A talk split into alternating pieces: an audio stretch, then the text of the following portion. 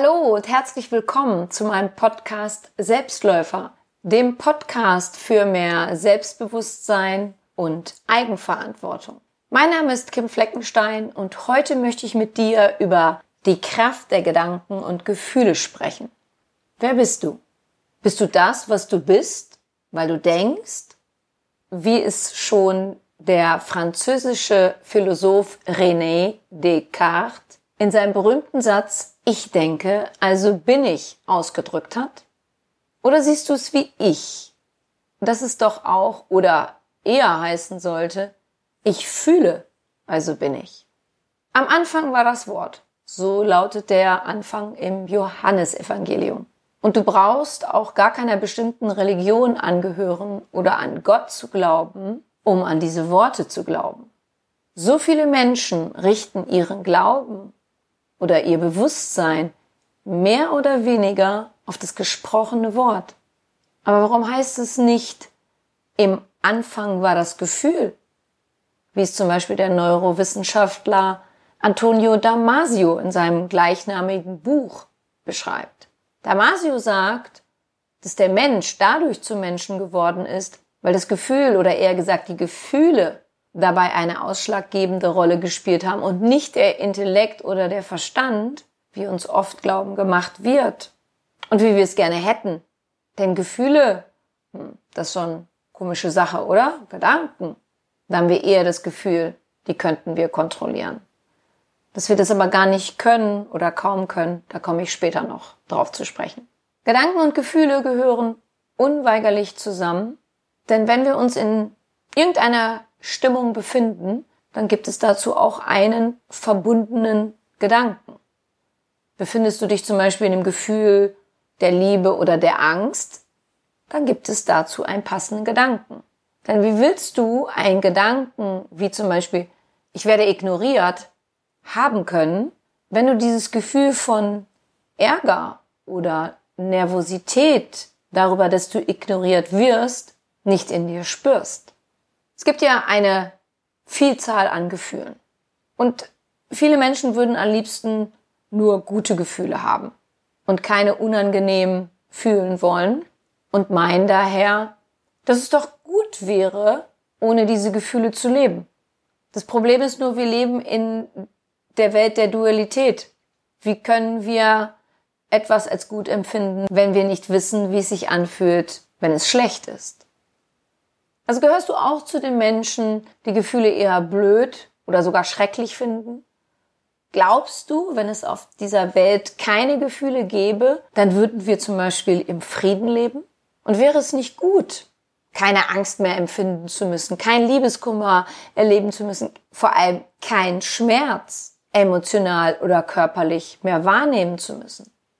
Nein, das wäre es nicht. Denn ohne die Liebe gäbe es zwar keinen Liebeskummer, aber wir würden ja dieses köstliche Etwas der Liebe, wie auch immer ein jeder sie für sich wahrnimmt, nicht erleben können. Wir würden uns zu nichts verpflichtet fühlen und würden also auch nichts tun. Wir würden zum Beispiel nicht arbeiten gehen oder höchstens nur dann, wenn uns jemand holen kommen würde, weil der Chef ja ansonsten sauer wird. Ach stopp! Das kann er ja gar nicht, denn er fühlt ja auch nichts. Also nichts zu fühlen würde bedeuten, dass wir leben würden, ohne die Welt zu erleben.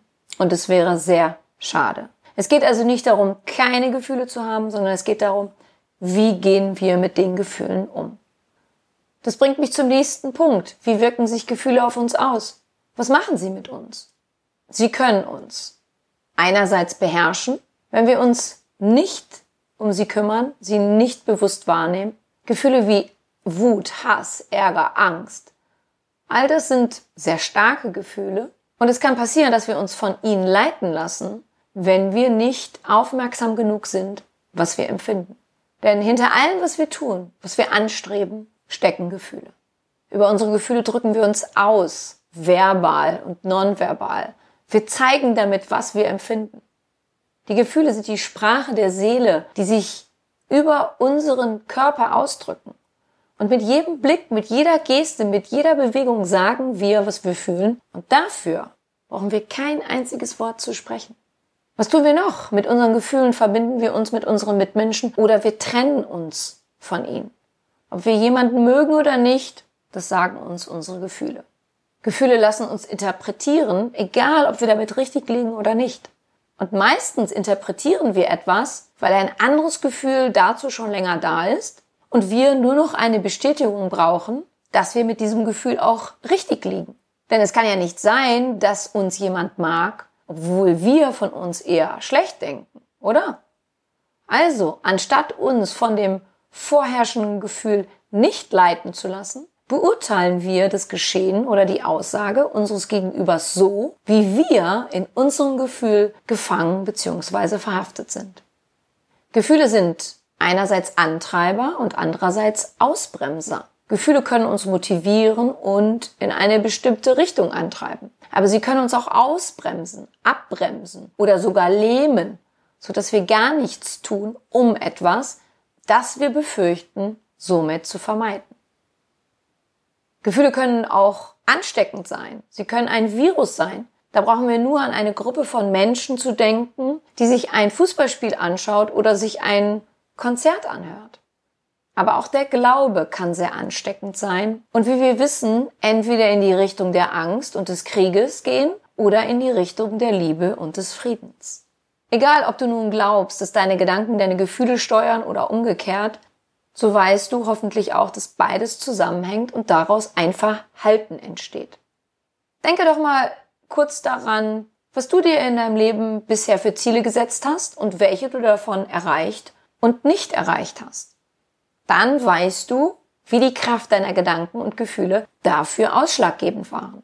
Denn jeder Erfolg, den du in deinem Leben erfahren durftest, ist eine Folge aus dem, was du getan oder nicht getan hast, wie du deine Gedanken und deine Gefühle hineingebracht hast. Und daher sage ich zum Beispiel gerne, dass es keinen wirklichen Misserfolg gibt, sondern nur nicht erfüllte Erfolge. Und woran es letztendlich liegt, warum sich der ein oder andere Erfolg gar nicht oder nicht so eingestellt hat wie vorgestellt, ist dann hinterher näher zu betrachten. Aber manchmal ist es auch so, dass nicht alles so kommt, wie man sich das vorstellt, auch wenn dafür alles getan wurde, so dass es eigentlich hätte gelingen können, gelingen müssen. Aber auf das Thema, woran das liegt, komme ich in meiner nächsten Folge zum Thema Gesetz der Anziehung noch zu sprechen. Ich habe dir nun einiges zu den Gefühlen gesagt und nun wende ich mich mal den Gedanken zu.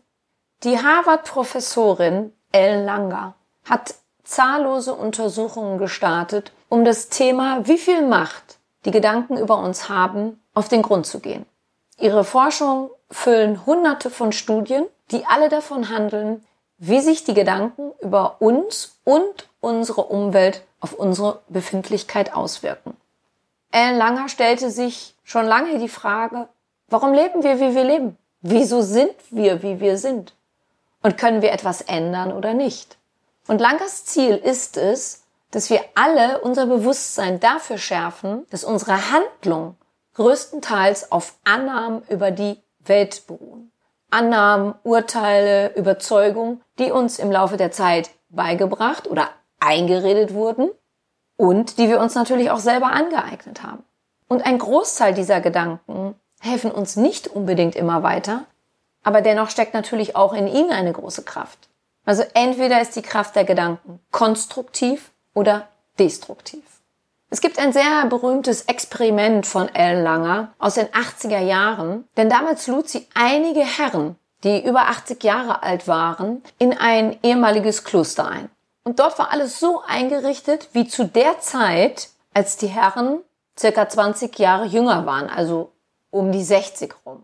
Es lagen Bücher und Magazine auf den Tischen, im Fernsehen lief äh, die Serie Rauchende Colts und am Abend wurde heftig über diverse Themen gefachsimpelt. Und die Herren waren angehalten, sich so zu unterhalten, als fänden die Ereignisse aktuell statt. Also als ob sie in einer Zeit leben würden, wo rauchende Colts im Fernsehen läuft, die Magazine und so weiter alles aktuell ist. Das betreute Wohnen und Verpflegen, das die älteren Herrschaften normalerweise gewohnt waren, fiel für eine komplette Woche aus. Sie waren also sieben Tage in diesem Kloster. Sie bekamen kein Essen auf Rädern zu festen Uhrzeiten und auch den Abwasch mussten sie zum Beispiel selber machen. Nach sieben Tagen in dieser selbstverantwortlichen, veränderten und relativ aktiven Zeitkapsel waren sie alle beweglicher geworden und in den Hörseh- und Intelligenztests waren sie deutlich besser als die Kontrollgruppe. Als sei also das Altern bloß eine Frage der eigenen Einstellung. Ellen Langer bietet auch Workshops an, in denen man lernt, das eigene Leben mit all seinen Regeln in Frage zu stellen. Warum mache ich es so, wie ich es gerade mache? Langer lässt zum Beispiel Rechtshändler eine Zeit lang mit der linken Hand etwas machen und die Linkshänder mit der rechten, um zu sehen, was passiert. Denn durch so ein verändertes Verhalten wird die jeweils andere Gehirnhälfte aktiviert und so können neue Gedanken entstehen. Und die Methode von Ellen Langer ist einfach und lautet, ich stelle grundsätzlich alles in Frage. Ihrer Meinung nach ist nämlich der Grad zwischen dem Urteil und der sich selbst erfüllenden Prophezeiung schmal. Denn wer hat festgelegt, dass etwas so und nicht anders ist? Wo liegen die Beweise, dass im Laufe des Lebens die Sehkraft nachlässt? Oder fast alle älteren Menschen Alzheimer oder Demenz bekommen oder an Krebs sterben? Frau Lange hat auch einen Begriff geprägt für die Überzeugungen, die unser Leben steuern. Und der lautet Mindless Automata. Diese automatische Unachtsamkeit uns gegenüber, dem Leben gegenüber, bewirkt, dass wir viel zu oft fremde Gedanken einfach übernehmen, ohne diese zu überprüfen, ohne zu sagen, stopp, da denke ich aber anders drüber, das empfinde ich nicht so, da bin ich anderer Meinung. Und ihre Experimente zeigen nicht nur, was wir über uns selbst sondern auch das, was wir über andere denken, hat enorme Konsequenzen für unser persönliches Leben und auch das gesellschaftliche. Jetzt komme ich zu dem Bereich die positive Psychologie. Die positive Psychologie ist eine Richtung, die sich mehr dafür interessiert, was die Menschen zufrieden und gesund macht und weniger das Gegenteil davon. Und auch da gibt es einen berühmten amerikanischen Psychologen, der seit über 20 Jahren aktiv dabei ist, eine Wissenschaft zu fördern, die sich mit den menschlichen Stärken beschäftigt, nämlich Martin Seligman. Und seine Forschungen haben vor allem in Amerika dazu geführt, dass es dort normal ist, einen Coach und oder Therapeuten zu haben. Und wer das nicht hat, der gilt sogar als weniger klug, denn in Amerika und in der positiven Psychologie ist man der Meinung, dass jeder für das eigene Glück etwas tun kann. Es hat lange gedauert, bis auch die Deutschen anfingen zu erkennen, dass es nicht als schwach gilt, sich einen Coach oder Therapeuten zu nehmen, um mal von einer neutralen Person auf bestimmte Themen schauen zu lassen, sondern dass das sehr besonnen und schlau ist. Mittlerweile gehen viele Psychologen der Frage nach, wie positive Gefühle, wie zum Beispiel Hoffnung und Optimismus es schaffen, eine Kraft in uns auszulösen. Und wer sich da sehr verdient gemacht hat zu diesem Thema, ist die Professorin für Psychologie an der New York University und der Universität Hamburg, Gabrielle Oetting. Und Frau Oetting gehört zu dem Personenkreis, der meint, dass positives Denken nicht zwangsläufig ausreicht, um ein Ziel zu erreichen. Ich gehöre auch zu dieser Gruppe von Menschen, die das meinen, denn erstens würde es bedeuten, dass Menschen, die ihr Ziel nicht erreichen, nicht genug positiv gedacht haben. Und zweitens habe ich bei mir im Coaching oder in der Therapie schon genug Menschen sitzen gehabt, die durch dieses positive Denken oder diesen Glauben an das positive Denken nur Plan B hatten, weil sie nämlich meinten, genügend positives Denken würde ein Plan B überhaupt nicht notwendig machen. Und diese Klienten waren dann sehr hoffnungslos, als sie bei mir saßen und merkten, dass sie nun keine Alternativen hatten. Und außerdem kam noch dazu, dass sie anfingen an sich selber zu zweifeln, weil sie dachten, sie hätten etwas falsch gemacht. Also hatte auch das Selbstvertrauen heftig gelitten. Auch Frau Oetting fing an zu forschen und kümmerte sich zu Anfang um den Begriff Hoffnung. Sie hat sich schon immer dafür interessiert, herauszufinden, warum manche Menschen in scheinbar aussichtslosen Situationen nicht aufgeben. Und warum andere es wiederum tun. Das war das eine. Welcher Frage sie aber noch hinterher ging, war, ob die Hoffnung ausreicht, um die persönlichen Träume zu verwirklichen. Ihr fällt nämlich auf, dass in der Psychologie die Begriffe Hoffnung und Optimismus gleichgesetzt wurden.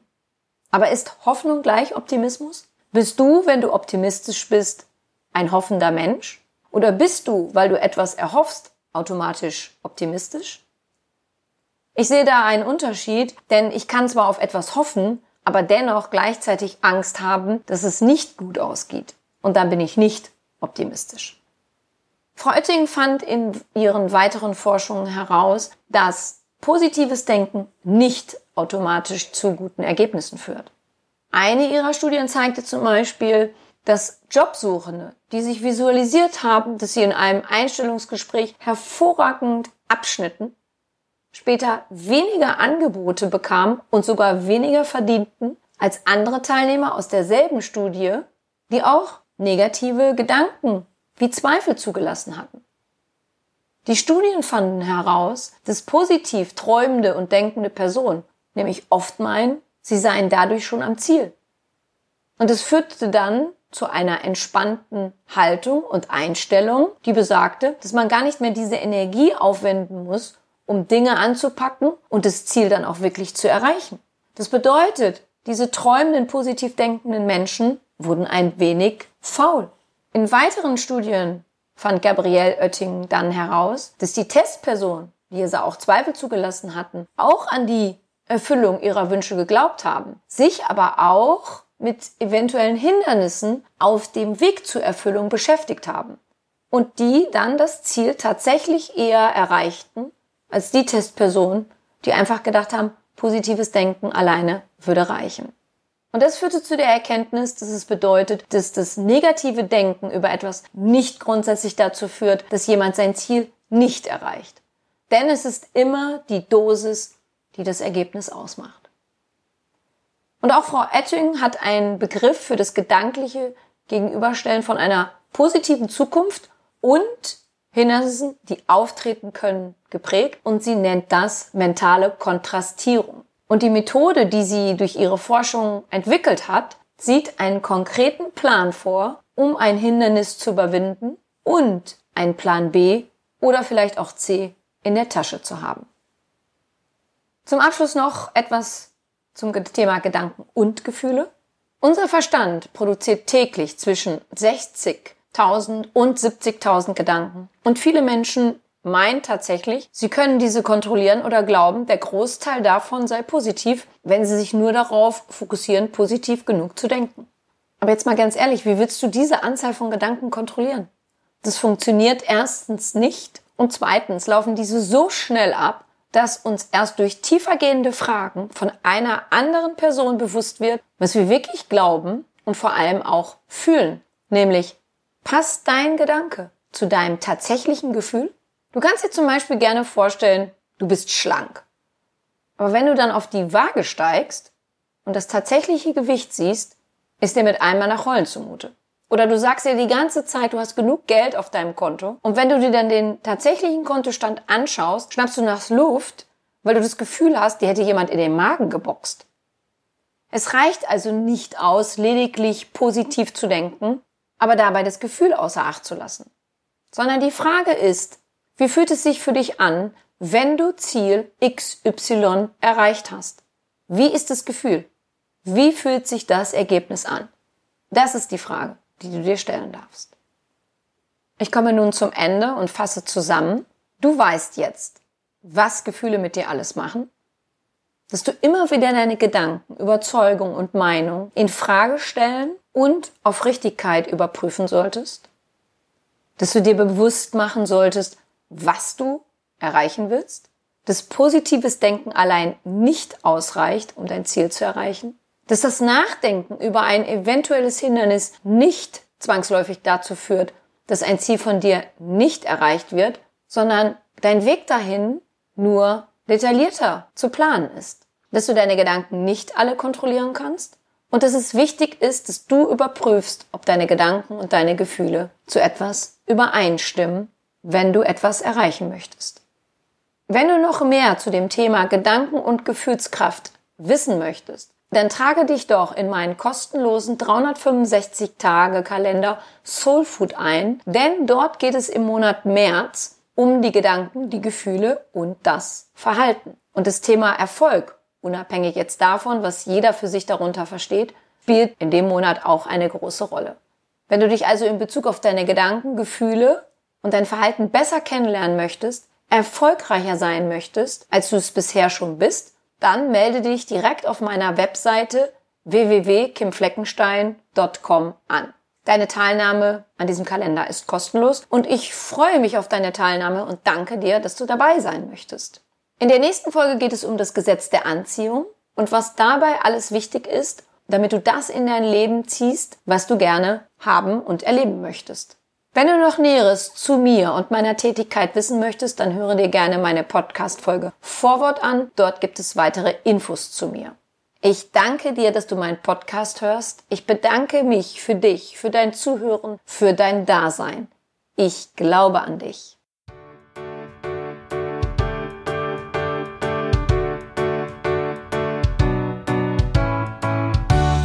Wenn dir mein Podcast gefallen hat, dann hinterlasse doch eine positive Bewertung oder empfehle meinen Podcast gerne weiter. Besuche auch meine Website www.kimfleckenstein.com, folge mir bei Facebook und Instagram oder höre in meine Programme bei Amazon, Apple, Audible und Google rein. Du kannst mir auch gerne an info@kimfleckenstein.com schreiben, wenn du ein spezielles Anliegen hast. Ich danke dir und sende herzliche Grüße.